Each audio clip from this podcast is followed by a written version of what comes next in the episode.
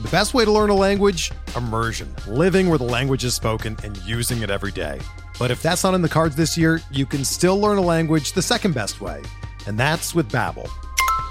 Be a better you in 2024 with Babbel, the science-backed language learning app that actually works. Don't pay hundreds of dollars for private tutors or waste hours on apps that don't really help you speak the language. Babbel's quick 10-minute lessons are handcrafted by over 200 language experts and help you start speaking a new language in as little as 3 weeks. Babbel's designed by real people for real conversations, and their tips and tools are approachable, accessible, rooted in real-life situations and delivered with conversation-based teaching so you're ready to practice what you've learned in the real world. Here's a special limited time deal for our listeners.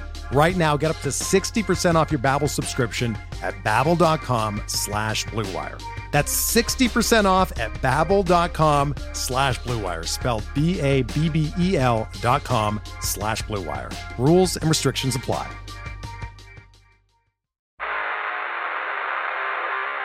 You don't want it.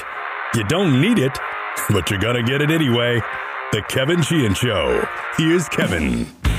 One guest on the show today, Cole Cubelic's going to join us. We're going to do some serious draft talk. Cole's one of my favorites. It was probably three years ago that Scott and Stanford Steve said to me, Have you had Cole Kublik on your show yet? And I said, No, who's he? He works for the SEC network. He's calling games. He's phenomenal. Three years ago, I think we put Cole on the show for the first time. He's a star now at ESPN, part of the SEC network. He's great at calling college football games. He's phenomenal as an NFL draft analyst. Cole is coming up uh, shortly. Um, looking forward to that. Uh, this from.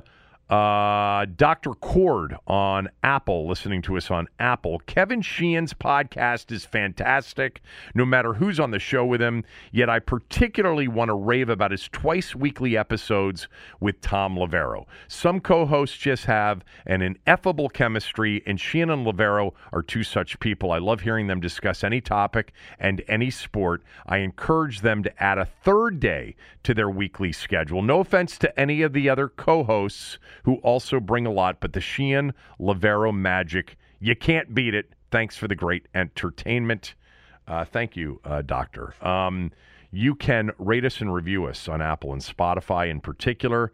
Uh, a quick five star rating and a couple of sentences about how much you love the podcast is so big for us. Uh, so if you can get around to doing it and you haven't done it, uh, much appreciated.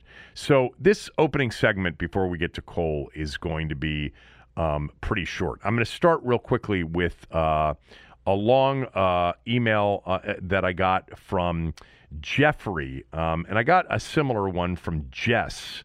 Um, complimenting the last couple of days on radio and on the podcast the interviews that I did with Neil and Rockville, legal contributor uh, to this podcast and sometimes to the radio show, more often, I guess, on the radio show, and Howard Gutman, who was on with us the other day. And both basically said, and I'm going to paraphrase here because Jess and Jeffrey had similar sentiments, as did many people, but they really got into detail about how essentially people really jumped the gun on the Jeffrey Friedman allegations and Howard Gutman and Neil and Rockville really brought, uh, you know, these two individuals and others uh, as well, kind of back to earth on this thing.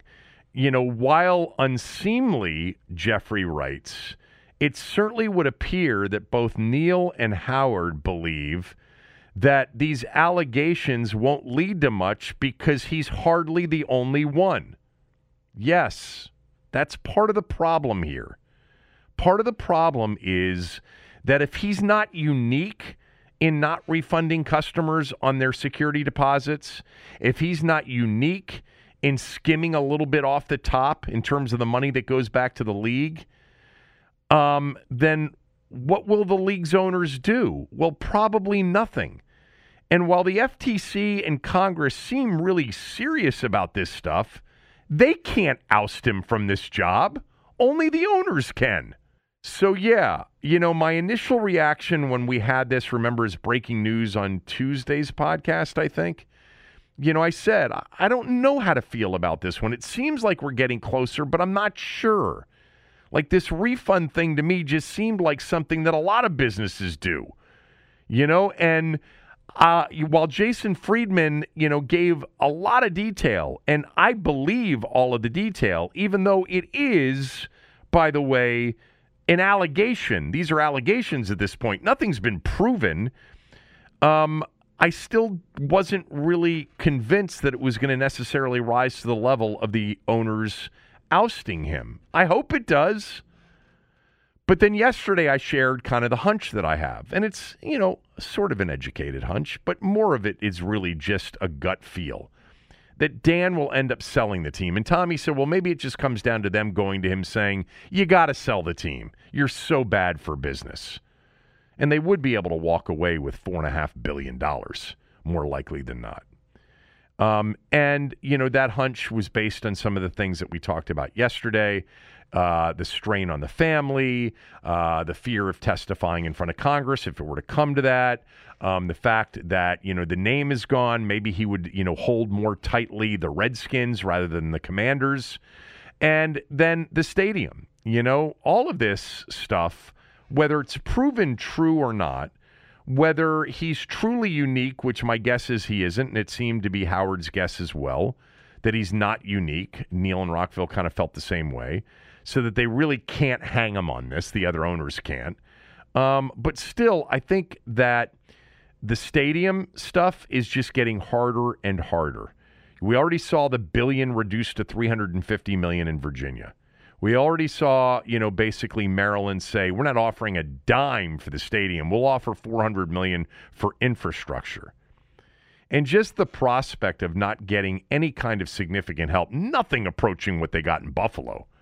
I mean, not, not even close. And the fact that building this stadium will probably take every cent of Dan's money to make it happen. And given that he really can't go back to the league and ask for money for a new stadium now, why? Because they already loaned him the money to buy out his minority shareholders. I guess he could raise a bunch of money by bringing on new minority shareholders. But the fact that he is so toxic with the fan base, with the league owners. And now with three jurisdictions where the one dream he's had all along is to build this beautiful new stadium that he can give to his community, to his city. And now it's looking less and less likely. And certainly the location that everybody, everybody prefers is out of the question. Um, that's my hunch, is that it's just going to lead him to ultimately sell the team. Uh, I don't know if it'll happen or not. But I do want you to keep an eye on a developing story. And I think this is really important. Um, Jeffrey Bezos, okay, the uh, founder and owner uh, and CEO and chairman of the board and everything else of Amazon, also owns the Washington Post. Jeff Bezos, who all of you believe that if Snyder was ousted or if he were forced to sell or if he decided to sell, that Bezos would be at the top of the list of people to buy the team. Keep an eye on what's going on in Denver right now. The team is up for sale. They are going to start accepting legitimate bids soon. And I believe that this is going to be a huge clue as to what's going on in Washington.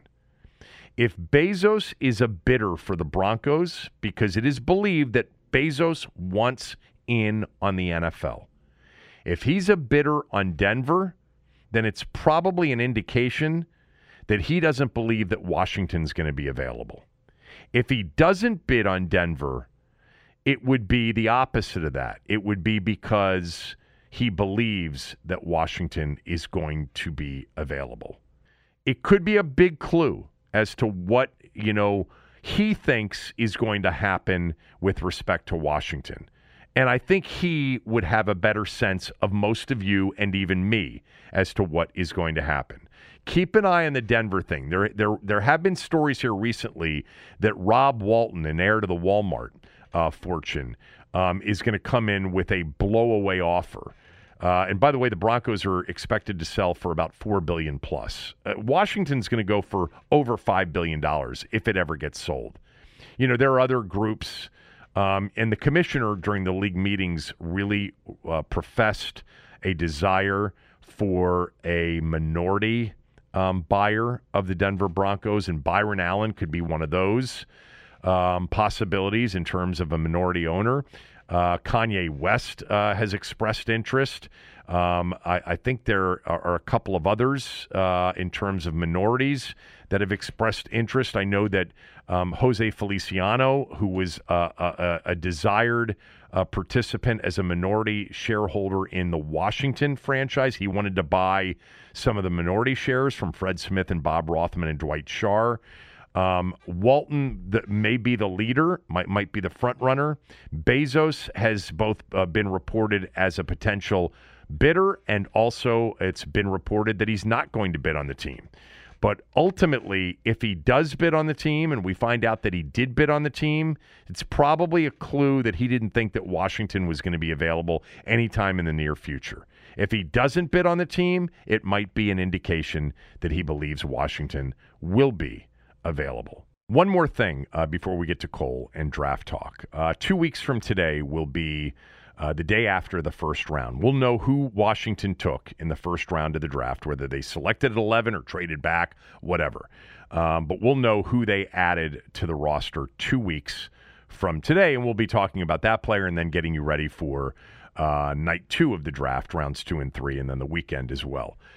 Um, I, I want to take a couple of guesses uh, on who they will take, and I also want to tell you what my preference would be. I think that they are going to take one of two players Kyle Hamilton or Garrett Wilson. The receiver out of Ohio State, Garrett Wilson, or the safety slash do everything in the back seven player out of Notre Dame, Kyle Hamilton. Uh, I want to start with Hamilton because the reason that he has fallen in this draft uh, out of the top 10, or people believe that he will fall out of the top 10 is he ran 4.59 on his Indy Combine day and 4.7 on his pro day.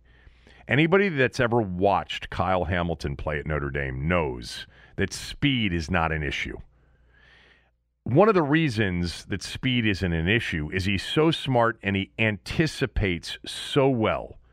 He's a half a step ahead of the 4 4 guy anyway. Doesn't matter. I would not worry about the 40 time he fills a need for this team too. He's a big, strong, 6'4, 220 pound, built like a linebacker. Uh, can play uh, as the deep safety in a cover three or in a cover one. He can certainly be an in the box linebacker, Buffalo nickel, Landon Collins' position. Watch the tape on Kyle Hamilton. If you watch Notre Dame during the course of the year, it would be hard to see that they wouldn't be in love with him. If he falls to 11, I have no problem with them taking Kyle Hamilton. The other player that I think is high up on their board um, is at a position where I think a lot of you really believe they should go, which is wide receiver. If they go wide receiver and they have their choice of any of them, Jameson Williams, Drake London, Chris Olave, Garrett Wilson, I think I would go Garrett Wilson. Now, Jameson Williams really, I think, would have been perhaps the number one receiver in this draft had he not torn his ACL in the title game. Uh, and there's a lot that's intriguing about him for sure. Garrett Wilson, to me, is Stefon Diggs. He's Stefon's size. He's got Stefon's 40 time, actually a little bit faster. He has his separation ability when you watch Garrett Wilson, he's always open. I know that's Ohio State, and I know the weapons on the field are amazing, and it's Ohio State, and everybody's always open. But even against the best defensive teams, separation right away, such a natural in getting open. I always think of Stefon Diggs as a guy that literally is uncheckable sometimes, and that's what Garrett Wilson is. And then he's phenomenal after the catch. So my preference would be and subject to change Hamilton or Wilson. I think Wilson and Hamilton are high up on their list. What I don't know is I don't know where Derek Stingley Jr. is. By the way, one of the most talented players in the draft. And if they took a corner at 11 and took Stingley Jr., I wouldn't be upset about it. Um, but I think that they probably love Hamilton and love the filling of the need and might take him if he's there, knowing that they could get a receiver because it's a deep receiver draft in the second round if they really want another receiver. I've mentioned this to you before. I'm not so sure they have the feeling internally that they're desperate for another playmaker like many of you feel they should be.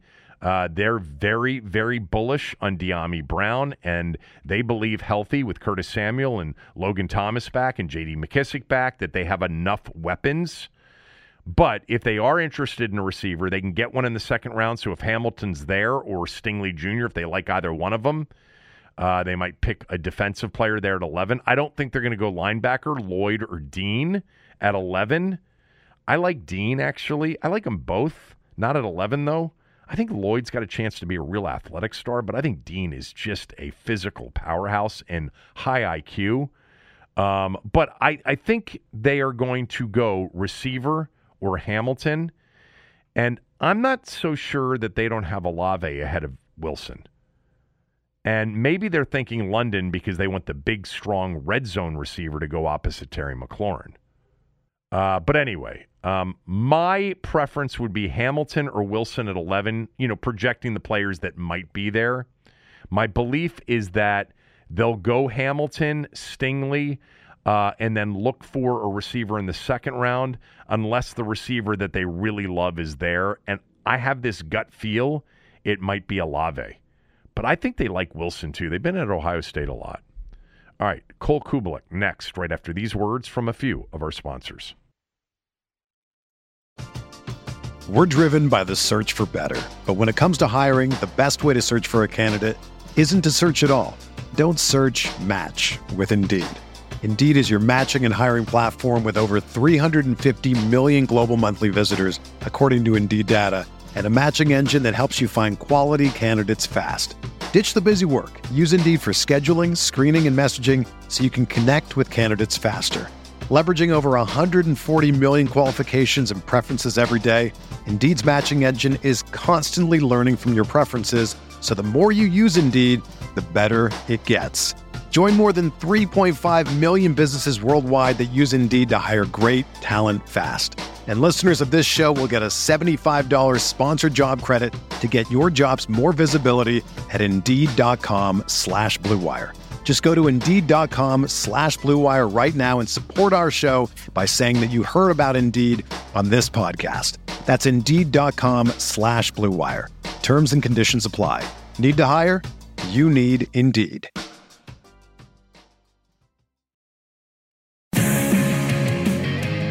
All right, on the podcast right now with me is Cole Cubelic. Cole uh, has been on before terrific college football and NFL draft analyst with ESPN and the SEC network. You can follow him on Twitter at Cole Cubelic, C U B E L I C.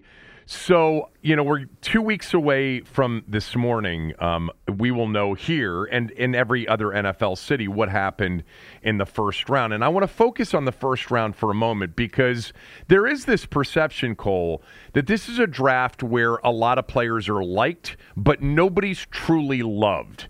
You know, there's there's no Trevor Lawrence, there's no Ja'Marr Chase, there's no Kyle Pitts like there was last year. Do you agree with that, or is there a player in this draft that you think is truly special? No, I, I think this draft, Kevin, is, is more one that will probably define needs, and, and and needs will be drafted as opposed to just best player off the board. And and there there don't seem to be. I think it will, it will probably do is maybe limit the number of trades because there aren't going to be as many guys that you feel can come in and immediately just completely change your franchise. So you're going to give up your entire draft for. I think that might be more planning for the future as far as the next two, three drafts by certain franchises.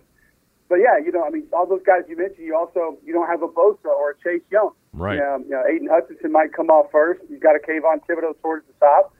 So you have some guys there. Travon Walker's now getting some discussion as the number one overall pick, but I don't know if many people view them as generational pass rushers. So we obviously see what Chase has already done. So yeah, he was that guy. He's he's already solidified himself as where he came off the board and what people thought about him. So I would agree with that. I, I don't think that there are many guys that people view as will give up too much to go get.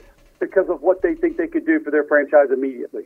You know, that's an interesting thing that you said because, you know, all of these teams with multiple first round picks, I think it's a record uh, number of teams. I think there's seven teams with two picks. The Eagles did have three. They traded one of them to New Orleans. So you've got seven teams with multiple picks. And I think there is this impression that there will be a lot of wheeling and dealing. Like there will be a lot of going up and, uh, and a lot of falling down. But to your point and, and to my first question, who are they going up to get? Well, I mean, if we're talking quarterbacks and we're talking Pittsburgh and New Orleans as the teams with obvious needs, unless you consider Detroit at two an obvious need, Carolina obviously has an obvious need, and I think Carolina might go quarterback. What do you think of the quarterbacks? You've been asked probably this a hundred times since the season ended. There's no excitement around the quarterbacks. Do you feel like any of them, you know, have big time upside and a chance? I, I think there's absolutely upside with a couple of them. Um, I, I think with Malik Willis, you're going to get a dynamic runner, and we've already seen what different quarterbacks who bring that skill set in the league are going to be able to offer. Kyler Murray, Lamar Jackson, and and I think we've gotten away from it being taboo to build a portion of your offense around that aspect of a quarterback's game. You know, I don't, I don't know if it just used to be frowned upon because it was considered rinky dink or high school Harry or whatever. But now NFL teams look at that and say, all right, if that's an advantage that we can add, let's do it. Let's become more difficult to defend, and we'll put that in. Uh, the, the issues that you have with Malik are, and, and I talked to Hugh Freeze at the Senior Bowl, and, and even he told me, he said, listen, Cole, we couldn't get to everything with Malik that we needed to teach him, wanted to teach him.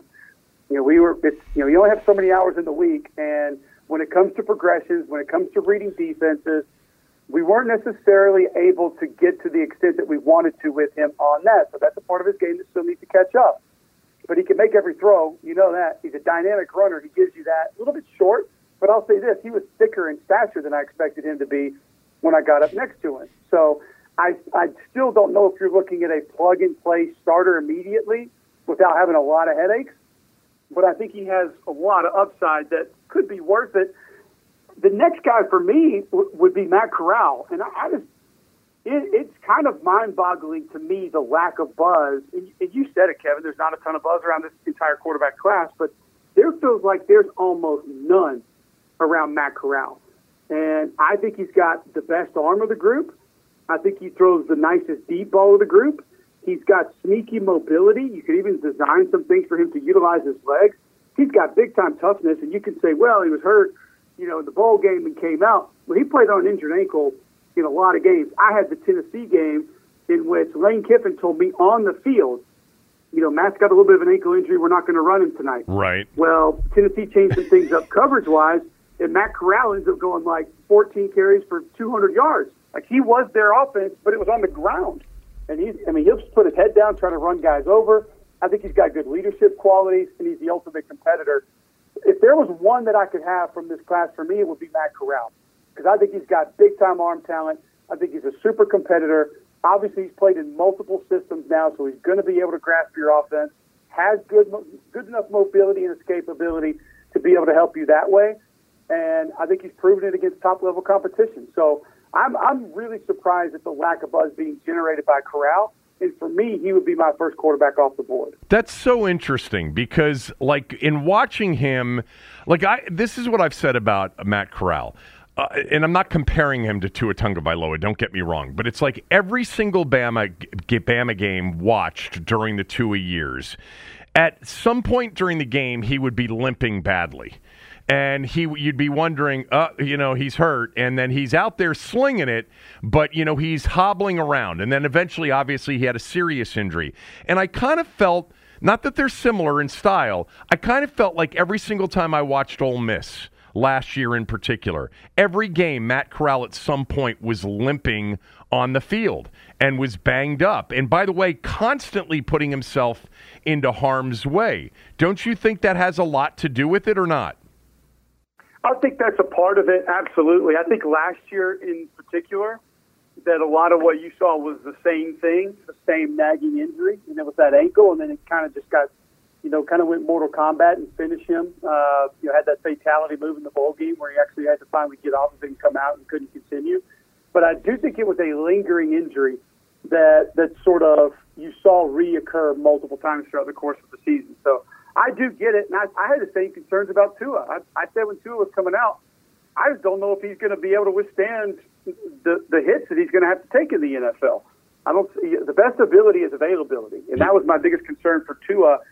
I do see a different toughness with Corral though, and maybe like you said, he invites some of it on himself, trying to put the shoulder down, put the head down, run over defenders. But I also have a lot of respect for that, and, and a guy that's just not afraid of competition and wants to do everything to help his team win. By the way, back to, to Willis for a moment because, like, I don't know. I, I, did not watch a lot of Liberty games. Saw a lot more, obviously, of Pickett and some of the other guys. I mean, saw him in the bowl game and um, uh, you know a couple years ago, and and and the the game this year that was uh, that was televised that was on against Ole Miss. I watched some of that game. But the thing that I love about him is you just talked about Corral's physicality and his competitiveness. He is, I think Willis has phenomenal vision and not like super uh, speed, but I think he's got the eyes in the back of his head kind of a thing. But then he can also run over you, which I kind of. And, and by the way, that leads me to this because I don't want to spend a lot of time on the quarterbacks because Washington traded for Carson Wentz in the offseason. And I think that means we're ruling out quarterback at 11, even though, quite honestly, I, I would never rule out a quarterback if I don't have one. And I think, uh, you know, a, a, Willis or a Pickett could be great, but I think they've probably ruled him out. Um, but um, what what I was going to get to is just, do you have like I said this on radio this morning? I'm curious as to what Baltimore is thinking at 14. Like everybody knows Carolina is a possibility for quarterback, and then New Orleans, and you know obviously Pittsburgh. With the whole contract situation with Lamar Jackson, Imagine just going with another rookie contract quarterback with Malik Willis and trying to redo Jackson over the next couple of years with Willis. What do you think about that? Is that nuts? I think it. It no, it, it, and it's interesting, and, and that would probably you'd have to go to the ownership front office and, and ask what's your confidence level moving forward. And the thing that would concern me about doing that is is you know what you have right now, and even if you're limited in certain spots, either from an accuracy or consistency standpoint. Some people are worried about that. I would look at it more from the standpoint of the Cleveland Browns just got a lot better. The Cincinnati Bengals were just in the Super Bowl. Now the Steelers are going to be in a bit of a rebuild unless some crazy happens at quarterback for them.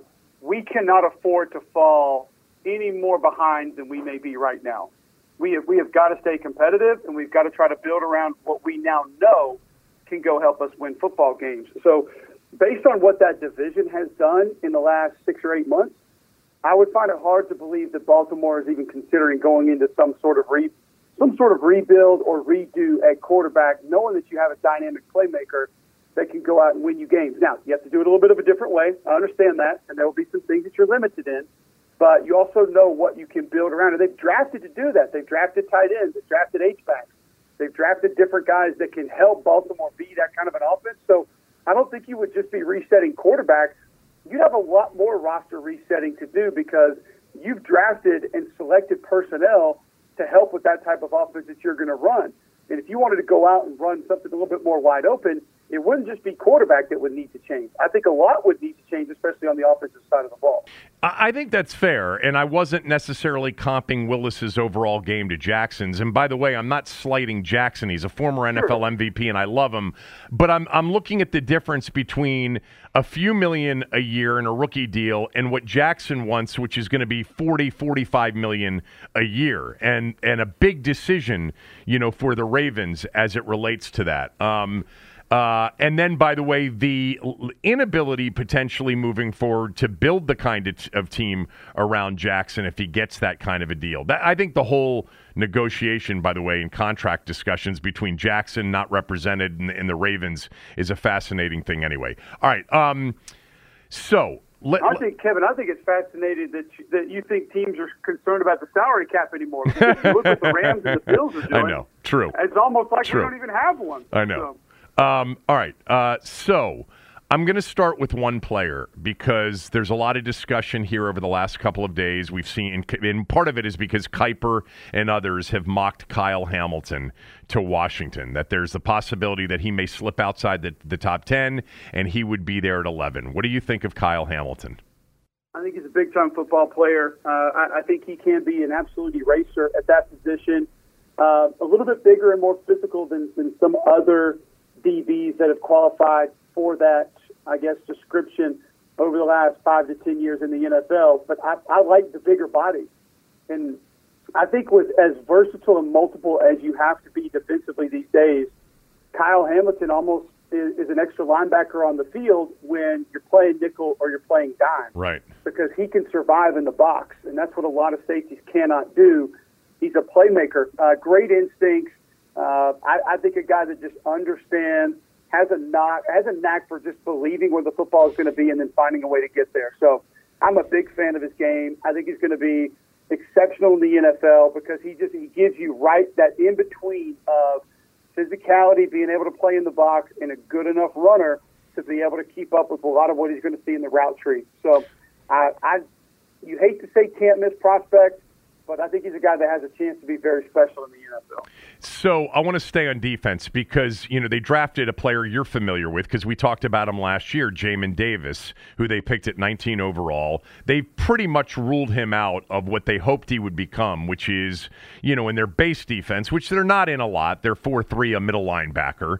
Um, I still have some hope for Jamin Davis. He's a tremendous athlete, but he's he's probably not a middle linebacker. But it seems like you know, linebacker is still a need, and you've got, you know, Nakobe Dean and Devin Lloyd as projected, you know, inside guys in the draft. But what you said about Kyle Hamilton, um, and I, I, talked about this uh, earlier in the show, they loved Landon Collins playing that what they called the Buffalo nickel position because God forbid you put a, you know LB next to his name. Landon Collins didn't want that uh, next to his name, but Hamilton could literally off the bat replace Landon Collins as that in the box Buffalo nickel, which is really just you know another linebacker on the field.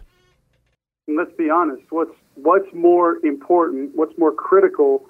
In today's football. And, and it would be that position. Yeah, linebacker's great. And, Nakobe Dean is incredible. And Devin Lloyd, is, I love Devin Lloyd's game as well. I mean, he's a guy that he lined up out on the edge, rushed the passer. You know, I had the Rose Bowl for radio, so I studied him a lot this year and was really impressed with his versatility. And then a guy that just plays the game absolutely the way that you want him to. And Nakobe Dean, a tackling machine. The one concern about in Kobe would be you had a lot of protection in front of you. I mean, you've got maybe the number one overall pick right. on that defensive line, and then two others that are coming off the board in the first or the first and the second, and another one that's coming off in the first next year, in Travon Walker. So, I mean, you had a lot of guys that were helping you be successful. Will it be the same in the NFL? Not a major concern, just a nitpick minor concern. I just think the more valuable guy is the one that can play on the back third and come up and play at the second level, just because of what you're going to get and the quick game has become so much popular, and being able to cover in space is obviously critical. And being able to thump against offensive linemen in the run game is just not as valuable. So I, I think Hamilton probably could fit that spot that you're mentioning and a guy that gives you just a little more value with your selection because of all the different things he's going to be able to do. And like you said, you know, and what, and you you you pick up, uh, obviously you pick up on this um, more than I do, but his instincts, instincts, his anticipation, and like you know, the the, the reason he's falling up uh, uh, apparently is his forty time because he ran a four five nine at the combine, ran a four seven on his pro day, but to me, in watching him and watching Notre Dame last year and watching a lot of the the highlights uh, here, he is so, as you said, instinctual. He's a step ahead of most four four four three guys already with his anticipation. So I, I don't. I have a feeling that's a that's definitely he's a guy that's very high on their board. Let's flip it to the other side of the ball because receiver is another position. I think a lot of people listening to this podcast are hoping that they add another receiver to go opposite Terry McLaurin.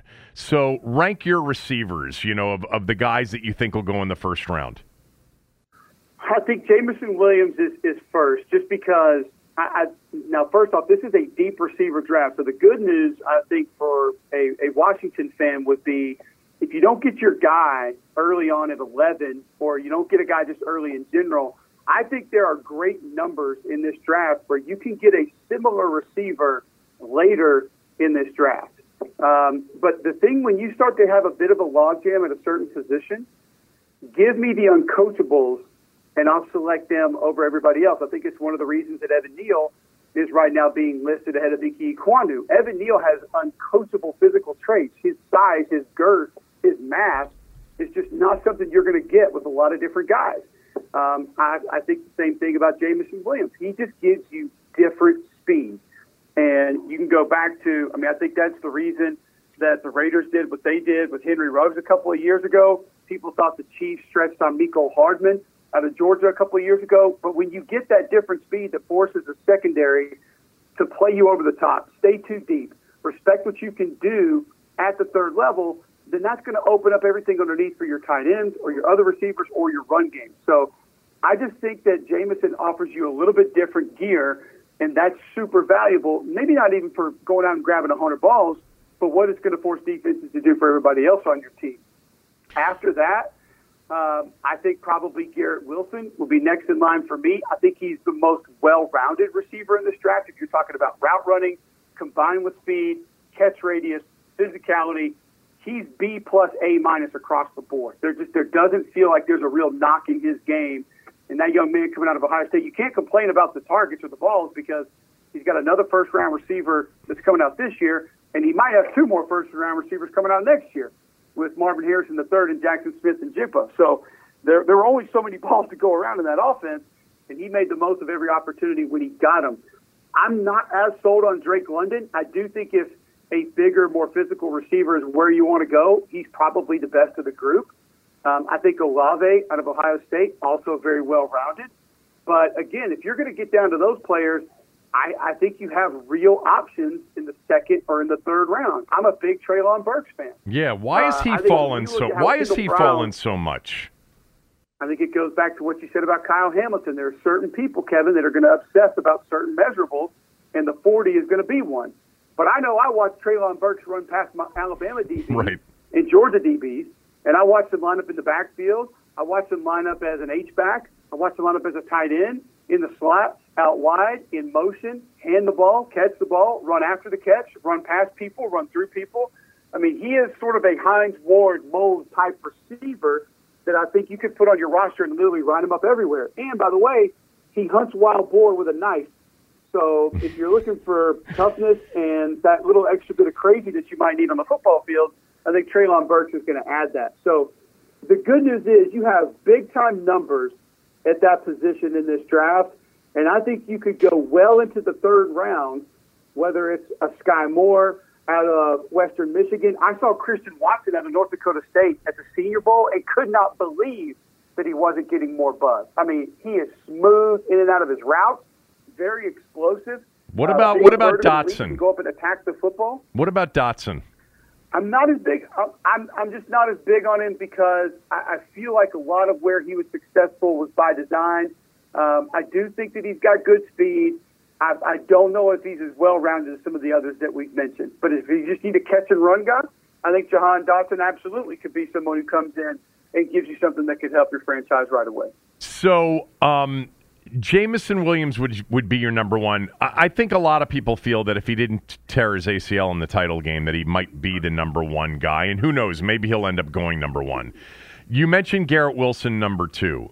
Um, I've got a comp in mind for Garrett Wilson, but I want to hear what yours is first. Cool. I haven't really thought about a comp for him. He's. Um, it's funny because I mentioned I mentioned Marvin Harrison the third, and, and there's a little bit of Marvin Harrison that I see in him, and just in how well rounded he is, and, and how he gets in and out of his breaks, and he just everything looks easy. So I, I, I might go like maybe poor man's Marvin Harrison. I mean, Marvin's one of the best that do it, so I'm not going to put him necessarily on that level just yet, but I think he has the potential to be you know, in the NFL. I see Diggs and Wilson. The separation, yeah. The way, and the way you said, like it's it just looks so easy to him, and the size and the speed are kind of comparable. The playmaking ability, um, but I and and I, I, I wouldn't mind if Washington took him at eleven. I do think what you think, which is they'll have an opportunity at 47 in the second round to get a guy that they, you know, they can put opposite Terry McLaurin. But let me just tell you, I, I think they still believe that Dyami Brown, their third round selection last year out of North Carolina, with a quarterback that can actually throw and make, you know, all the NFL throws, is going to thrive next year. What do you think? Um, and, and Dyami was a guy. Dyami was a guy that I really liked coming out of I Carolina. remember that. He had super juice and just a ton of electricity. And if you, you're going to have different type wide receivers, so find you a guy that can take the high percentage throws, turn them into explosives, and then obviously you need a big physical red zone outside receiver. And and I think that's one thing that we're seeing is, you know, we've gotten away from the Megatron, so to speak. And you know, there was a guy like that on that roster last year, Ricky Seals Jones, but just didn't have the speed to really pull away. But in college was just that big monster physical wide receiver. And outside of Tampa, there's just not a ton of teams that really offer that anymore. You know, everybody wants to sort of do it all. Ja'Marr Chase, line you up in the slot, line you up out wide, catch the back shoulder, you know, work the middle of the field, motion you around, do different things. Everybody's looking for matchup receivers now, and that's why I think that speed is so valuable because if you're able to find ways to get those matchups, the speed is the one thing that defenses don't usually have an answer for. So uh, to be well rounded, I think is more valuable now than where five, eight, ten years ago, you just wanted that monster with the you know the, the seven and a half foot catch radius that to just outbody everybody. And that's not the type of receiver that most teams are looking for these days. Dyami Brown is going to be uh, not necessarily in that Ja'Marr Chase mold, but somebody who could give you your other receiver that you know good and well on a couple of quick throws. You give him a slant, he can take it to the house. You give him a quick screen, he can take it to the house. And that's something that I think every team's going to have to have something like.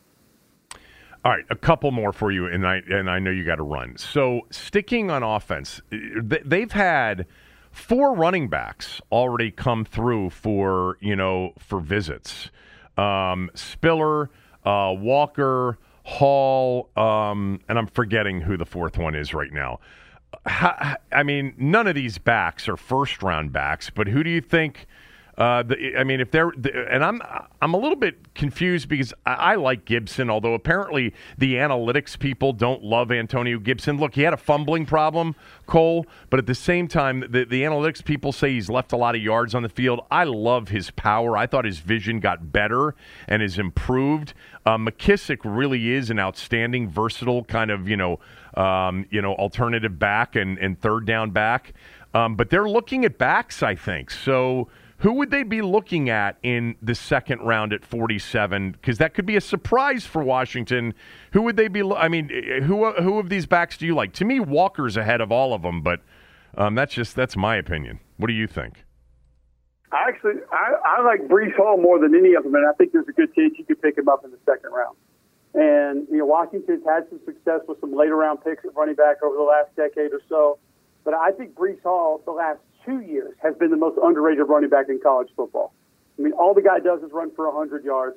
Yes, he had Brock Purdy. Yes, he had a nice group of tight ends, but you had no separators at wide receiver. So you know you're going to have a crowded box. You know linebackers and safeties are going to be creeping down towards the tackle box, and, and, and you're going to have to make more guys miss. He did not have a dominant offensive line. Maybe one offensive lineman that he's played with the last two years has a chance to be an NFL starter. So I, I think Hall has the speed to pull away and enough toughness, durability, physicality to be able to live between the tackles if he needs to. So for me, Breece Hall is running back one in this entire class for me. And I think there's a great chance you could pick him up in the second round. I'll give you one other kind of sleeper running back that not a lot of people are talking about. Tyler Allgeier out of BYU. Mm-hmm. Oh my God! Player. What a physical Two years player! Ago, had yeah. to move him back. Had to move him back to linebacker. He goes out against Boise State and leads the team in tackles. I think he had like 11 tackles that game. Go watch the Arizona State game last year on a on an interception, early fourth quarter, and he trails the defender down, jumps over his shoulder, pops the ball out, and BYU regains possession. That was a three point game at that time with less than a quarter of football left to play. The guy just has great awareness. He's played multiple positions, as tough and physical of a runner as you're going to find, and a great kid as well. So I think Breece Hall's number one.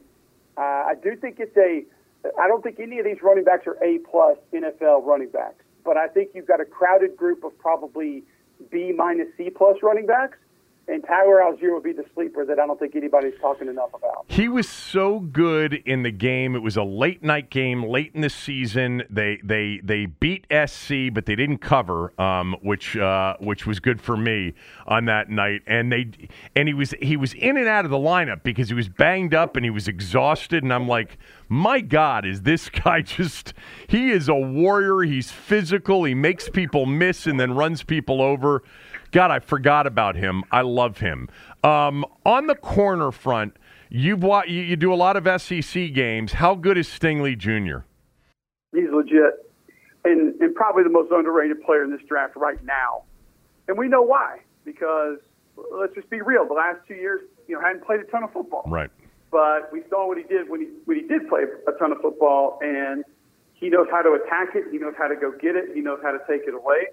And I, I, he might be the best football player in this draft, to be quite honest with you. Now, because he doesn't have the snaps and as much film as some of these other guys that we've talked about, I can understand why some people would shy away from him, and maybe he doesn't fit that bill with a lot of different people. But Derek Stingley can flat out play. I mean, he's an early enrollee, goes out there in the spring at LSU, and is grabbing interceptions and returning kicks for touchdowns uh, right out of high school. So uh, I think that you know there was a, a few a few people got in his ear that affected his play, and then obviously he was dinged up. But if you're getting a, a healthy Derek Stingley, you're getting a plug and play lockdown corner. And there's people who are going to bring up the DeVonta Smith game, um, you know, in Tuscaloosa a couple of years ago. Right. First off, DeVonta did that to everybody. He did. I mean, Yeah. every single person that he played, he smoked them. One of those was a fake snap where he looked to the sideline, and then the other, like, go watch the other catches in that game, Kevin. They're all contested, all of them. I mean, he's in phase on every ball, and people act like he was 11 or 12 yards behind DeVonta on every ball that he caught in that game, and he just wasn't. That wasn't what it was. So, I think very highly of Derek Stingley. I kind of hated the way last year went uh, because I was excited to see him play and see what he could do, but. I, I think he's a pure talent, and I think he's going to be a long-time NFL starter. All right, last one because you're a football guy, and I just want you know everybody uh, is weighing in and has been since the Wentz trade uh, as it relates to Washington. You know they gave up two draft choices, more likely than not a second and a third. They moved five spots back in the second round, swapping with an Indy. They took on his whole contract, twenty eight point three million dollars. Obviously, his last two stops in Philadelphia and Indy, we know what happened there. So, what is your opinion of Carson Wentz and the deal that Washington made for him? Uh, I didn't love the deal for Washington, honestly, and I, I think anytime you're going to make that kind of a deal with a team that's looking to get out from a guy, there's a reason they're looking to get out from him.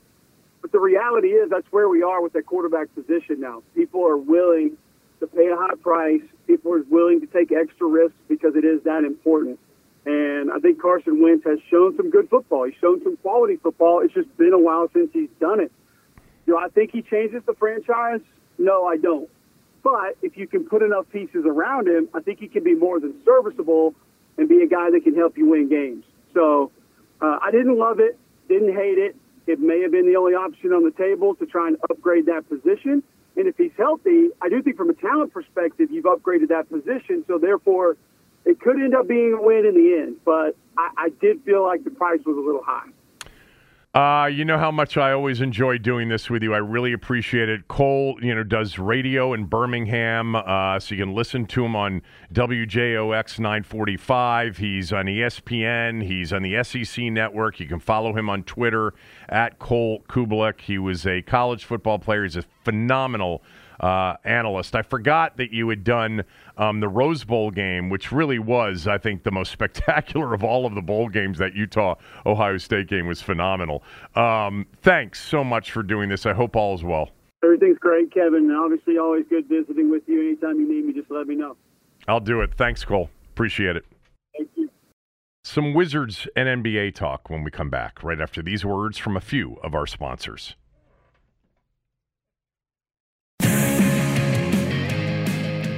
Plenty of NBA playoff action this weekend, and if you want to bet it, go to mybookie.ag or mybookie.com. Use my promo code KevinDC. They'll match your first deposit dollar for dollar all the way up to a thousand bucks. They've got all of the series prices right now. Still, we've got two more playing games tonight to uh, determine uh, one versus eight matchups. Uh, the Suns are the overall favorite right now to win the NBA title at plus 230 on my bookie. Milwaukee is at plus 420. And then you get Brooklyn at plus 690, Golden State at plus 720, the Celtics at plus 730, and the Heat at plus 810. For those of you not paying attention, the Miami Heat finished as the number one seed uh, in the East, and they are the sixth favorite overall uh, to win the title. What is interesting is that the Nets are favored over the Celtics to win. Uh, the NBA uh, f- uh, championship. They're ahead of them, but the Celtics are favored in the series against the Nets. So essentially, what they're saying is if if the Nets come out of this series, they've got a better chance to to win the title than the Celtics do. But they don't expect the Nets to come out of the series. They expect the Celtics to come out of the series. The Celtics are a slight minus 145 favorite. Um, the biggest favorite right now, uh, before we get the one versus eight matchups, Bucks over the Bulls. Uh, the Bulls are one of those teams I'm actually rooting for a little bit because I'm such a big DeMar DeRozan fan. Um, here's a team that's not going to be uh, on any sort of uh, uh, gambling board, odds board, and that's the Washington Wizards. They did not make uh, the postseason. So I want to finish up the show um, with two to three minutes on the Wizards.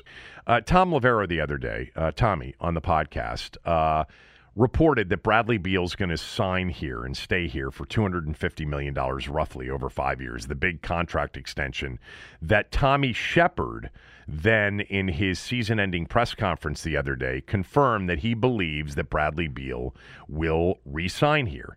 Um, Tommy Sheppard, by the way, held this season ending press conference the other day. I didn't even know it was happening. Um, that's my fault, but it was a busy week with the learners and with Snyder's stuff, etc. But the real truth is the Wizards have really dropped in pecking order in terms of importance in this town. That bothers me. Um, that that upsets me because most of you know I really do love this team. They're one of the teams that I truly love and adore and have my entire life, and I would love it if they were good again. Um, but if Bradley Beal does, per Thom Loverro and now per Tommy Sheppard, sign the $250 million five year extension, that will make him the second on average annual value, highest paid player in the league behind Steph Curry. Now, uh, you know, there may be other deals coming. I haven't been following all of the other deals. And if it's not exactly 250 and it's more like 248 or something, he could be close with, with Embiid. But he's going to be in the top two to three highest paid players in the NBA. The question that you have to ask Tommy Sheppard, and when I went and looked to see how Tommy Sheppard's press conference went, and I read through some of his answers and some of his quotes on NBA.com, I, I probably didn't get the entire transcript on NBA.com. So maybe someone did ask this and he, he did answer it. But the question that you have to ask Tommy Sheppard is Is he worth it? And how is he worth it? Bradley Beal's not even a top 15 player. And if you think he's a top 15 player, he's closer to 15 than he is 10 in the 10 to 15 range. I like Bradley Beal. I love that he loves DC. I love that he wants to stay here. He's a great NBA scorer and would be a phenomenal number two on a team with a legit superstar, top five, top 10 kind of player that could put you into the mix of contenders. But he's not. And then on top of that, he doesn't play most of the season every year. He's only had two seasons in his 10 year career where he's earned, by the way, $177 million so far. It's amazing. He's only had two years in which he's played all 80, 82 games. He's, a, he's an elite scorer. He is. He's a really good player who's gotten better and he loves DC. He is not, as your number one player, going to give you a chance to contend for a title. So why is he going to be the second highest paid player or third highest paid player in the game for the next five years? Like I do think their roster next year with Porzingis and Hachimura and KCP and Kuzma and you know uh, Avdija and Gafford and if they can add a point guard and Hachimura, you know, is a playoff roster even in the loaded East. I do. I think it could be a top five, top six, you know, five or six seed kind of a roster, 44, 45 win kind of a team. But they're not going to contend for a title. That's a lot of money for Bradley Beal. They should have traded him. And I know they love him and I know they're loyal and they love that he's loyal to them, but this is a business. And the Wizards, if they're ever going to make a dent in this town, they've got to at least pose, like legitimately pose, where we buy it at least for a minute, that they're a contender. And they're not. They've pulled off some great trades, getting rid of the Wall deal and getting rid of uh, get, getting rid of uh, Westbrook. But you know, they're not going to contend for an NBA title, even if they come back and Porzingis and Beal make a great one-two combo. The odds of those two playing enough games to win 55 are slim and none. And then even if they do play enough games to win 50 to 52, I don't know. Could they be an Eastern Conference Finals contender with the, with those two players being your best two? Nah, not in the East anymore. It's a lot of money for Bradley Beal. I think the best, um, and I know that they're loyal and they love Brad as a person. And I, you know, I'm sure I think I find him to be thoughtful and interesting, and love the fact that he loves DC, and, and he's a really, really good player. He's just not a number one on a contending team, and he's going to get paid a deal that's going to land him in the top two or three. All right, that's it for the show today. Uh, back on Monday. Enjoy the weekend. Happy Easter. Happy Passover to everybody. Everyone is talking about magnesium. It's all you hear about. But why? What do we know about magnesium? Well, magnesium is the number one mineral that 75% of Americans are deficient in. If you are a woman over 35, magnesium will help you rediscover balance, energy, and vitality. Magnesium supports more than 300 enzymatic reactions in your body, including those involved in hormonal balance. From functional medicine doctors to mental well being and female hormone experts, we all know that magnesium is the one mineral to improve all aspects of well being and health. But which one?